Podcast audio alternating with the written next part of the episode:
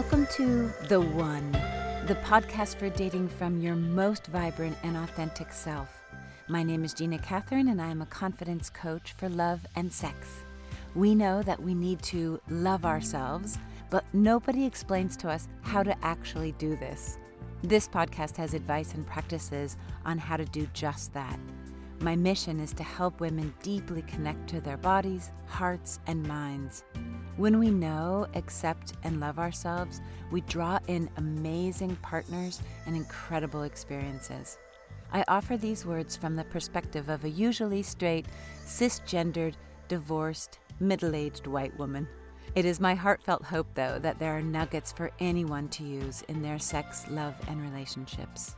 In this podcast, I will invite you to let go of the piece of you that hopes for love but is skeptical and ask you to believe and take action in dating from a place of deep self worth.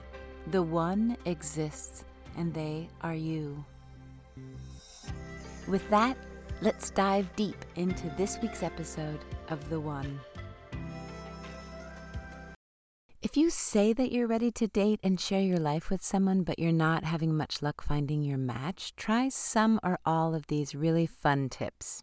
They seem really cutesy, but if you practice them, they really pack a punch. The first one is give yourself permission to get love. Number one is give yourself permission to get love. Before you made your list of soulmate qualities that your new love should have, did you sit down with yourself and receive full permission to go all in with love and dating? Ask yourself, what would it feel like to have so much love, like surplus love, divine love? Then close your eyes, put one hand on your heart and one hand on your belly, and ask, Do I have permission to go and get this kind of love? I'm a super ritualistic person, and so maybe I would do this in addition to putting hand on heart and hand on belly. I might burn some cedar wood or candles, sit in a dark space when I'm asking for this permission. But, like, if you're an athlete, picture all the pieces of you maybe in a team huddle. So, inner child puts a hand in, your inner critic or skeptic, hand in, lover in you, business owner in you all those parts, hands in. And then they all throw their hands up and say something sporty like hooyah or something. I guess that that's the Marine cheer, but you know, you get the gist. Everyone on board and everyone giving full permission. It's really you giving you your own blessing. And then remind yourself of this blessing with a post it note. Put it on your car dashboard. Try smiling into your toothbrushing minutes and speak the words, I have full permission to fall in love today. Having not stopped and asked yourself for permission may be the only thing that's holding you back. Give yourself that green light. Number two, make literal space for love. When I first got divorced, it looked like pink had thrown up in my bedroom. I had this huge piece of beautiful artwork over my bed. It was by a local artist and it was literally 12 different shades of pink and it was entitled Pinky. I had only one nightstand. I may as well have had a sign on the door that said, Danger, do not enter, you're not welcome here trespassers will be prosecuted. and this was a okay while I was dating casually. But when I began to dream of coffee in bed with a partner, sharing overnights in my home, I started to make space. I put a second nightstand on the other side of the bed. I cleared space in my closet for a jacket. I even put a second toothbrush in the holder. Why is this important? I had been visually blocking love. And this is a problem for me because I'm a really visual person. What my brain was seeing through my eyes was that I wanted to have my space all to myself. No one was invited. What kind of future do you want? Does your home space reflect that future vision? I'm sure that you've heard of feng shui. Feng shui is this energy flow, and everything is energy the love, the invitation, the actual dating, all of it. So use this concept of feng shui to call in love.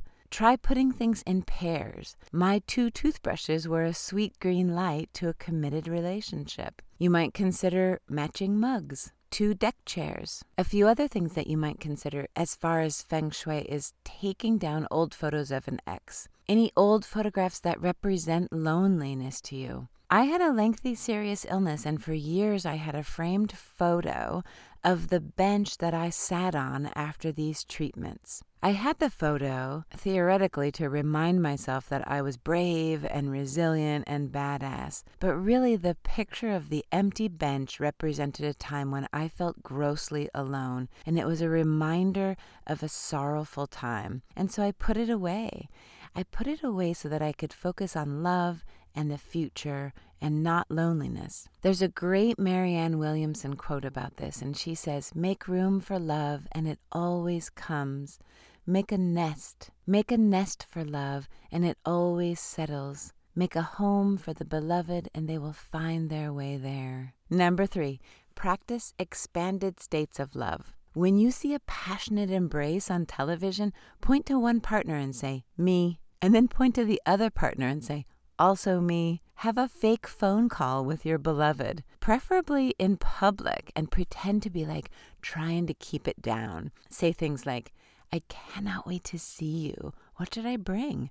I'm going to fling my arms around you and kiss you so hard. Listen as your would be lover tells you what they want to do for you and make yummy noises on the phone call like, yeah, oh my gosh, what if I had you on speaker right now? Hang up from this fake phone call and feel the feeling of like you can't wait to be with them. You can also journal a future entry about maybe a sailing weekend or whatever weekend activity you would love to have with a partner. Write it out in detail. Include all of the sensations. I future journal all the time. It's one of the best ways to step into the feeling that you want to have. Operating from an abundant, expanded state of love is the very best way to get that type of love. So, to be in that state of love, you're going to need to ban yourself from verbal harm that contradicts that state of love.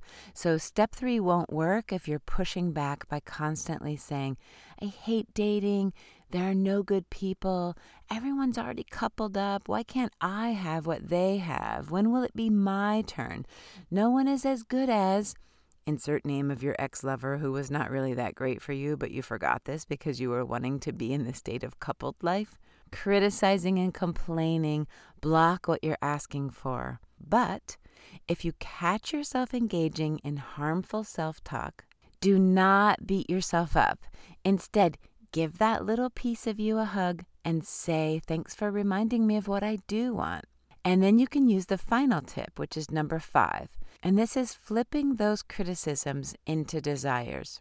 So I say this all the time, but whinging about what you don't have will never bring it. You have to flip it to the desire and then stay in that desire. It might be too big of a leap for you to go from I fucking hate dating to I love dating. so try what if statements or I'm so excited statements. What if I meet a great guy in this coffee shop? What if today I keep my phone tucked away and a goddess walks in and makes eye contact with me? What if my heart skips a beat when I meet someone today? What if I open the dating app and that guy with the handlebar mustache liked me back? Or they're not here yet, but I am so ready and turned on for my passionate, tender lover to arrive. I'm excited to know them. They're on their way. I can feel it in my bones. Actively practice relaxing when you make these what if or I'm so excited statements. Tension is often the only thing between us and what we want. So check your jaw, check your shoulders, check everywhere in your body. Do a scan for any tension when you think of dating, and then actively relax these places. Try these fun practices and let me know if they help. What if they bring the sexy, brilliant, hilarious, kind partner you're ready for? Heartfelt thank you for listening. I am honored every time you choose the one. Loving yourself does not require perfection. Big, juicy love requires us to get curious, to offer ourselves what we are searching for in others, and know that from this place of love and power, we magnetize amazing connections. Please do all the actions to keep the One podcast rolling. Share with others who may need to hear this episode. Like, download, sleep with me under your pillow. Click on the link in the show notes to subscribe to my monthly newsletter. And then listen every Monday and Thursday to get ever closer to the love that you so deeply deserve. You can also follow me on Instagram where I have tons of fun content to inspire you to be the one. You are loved by me.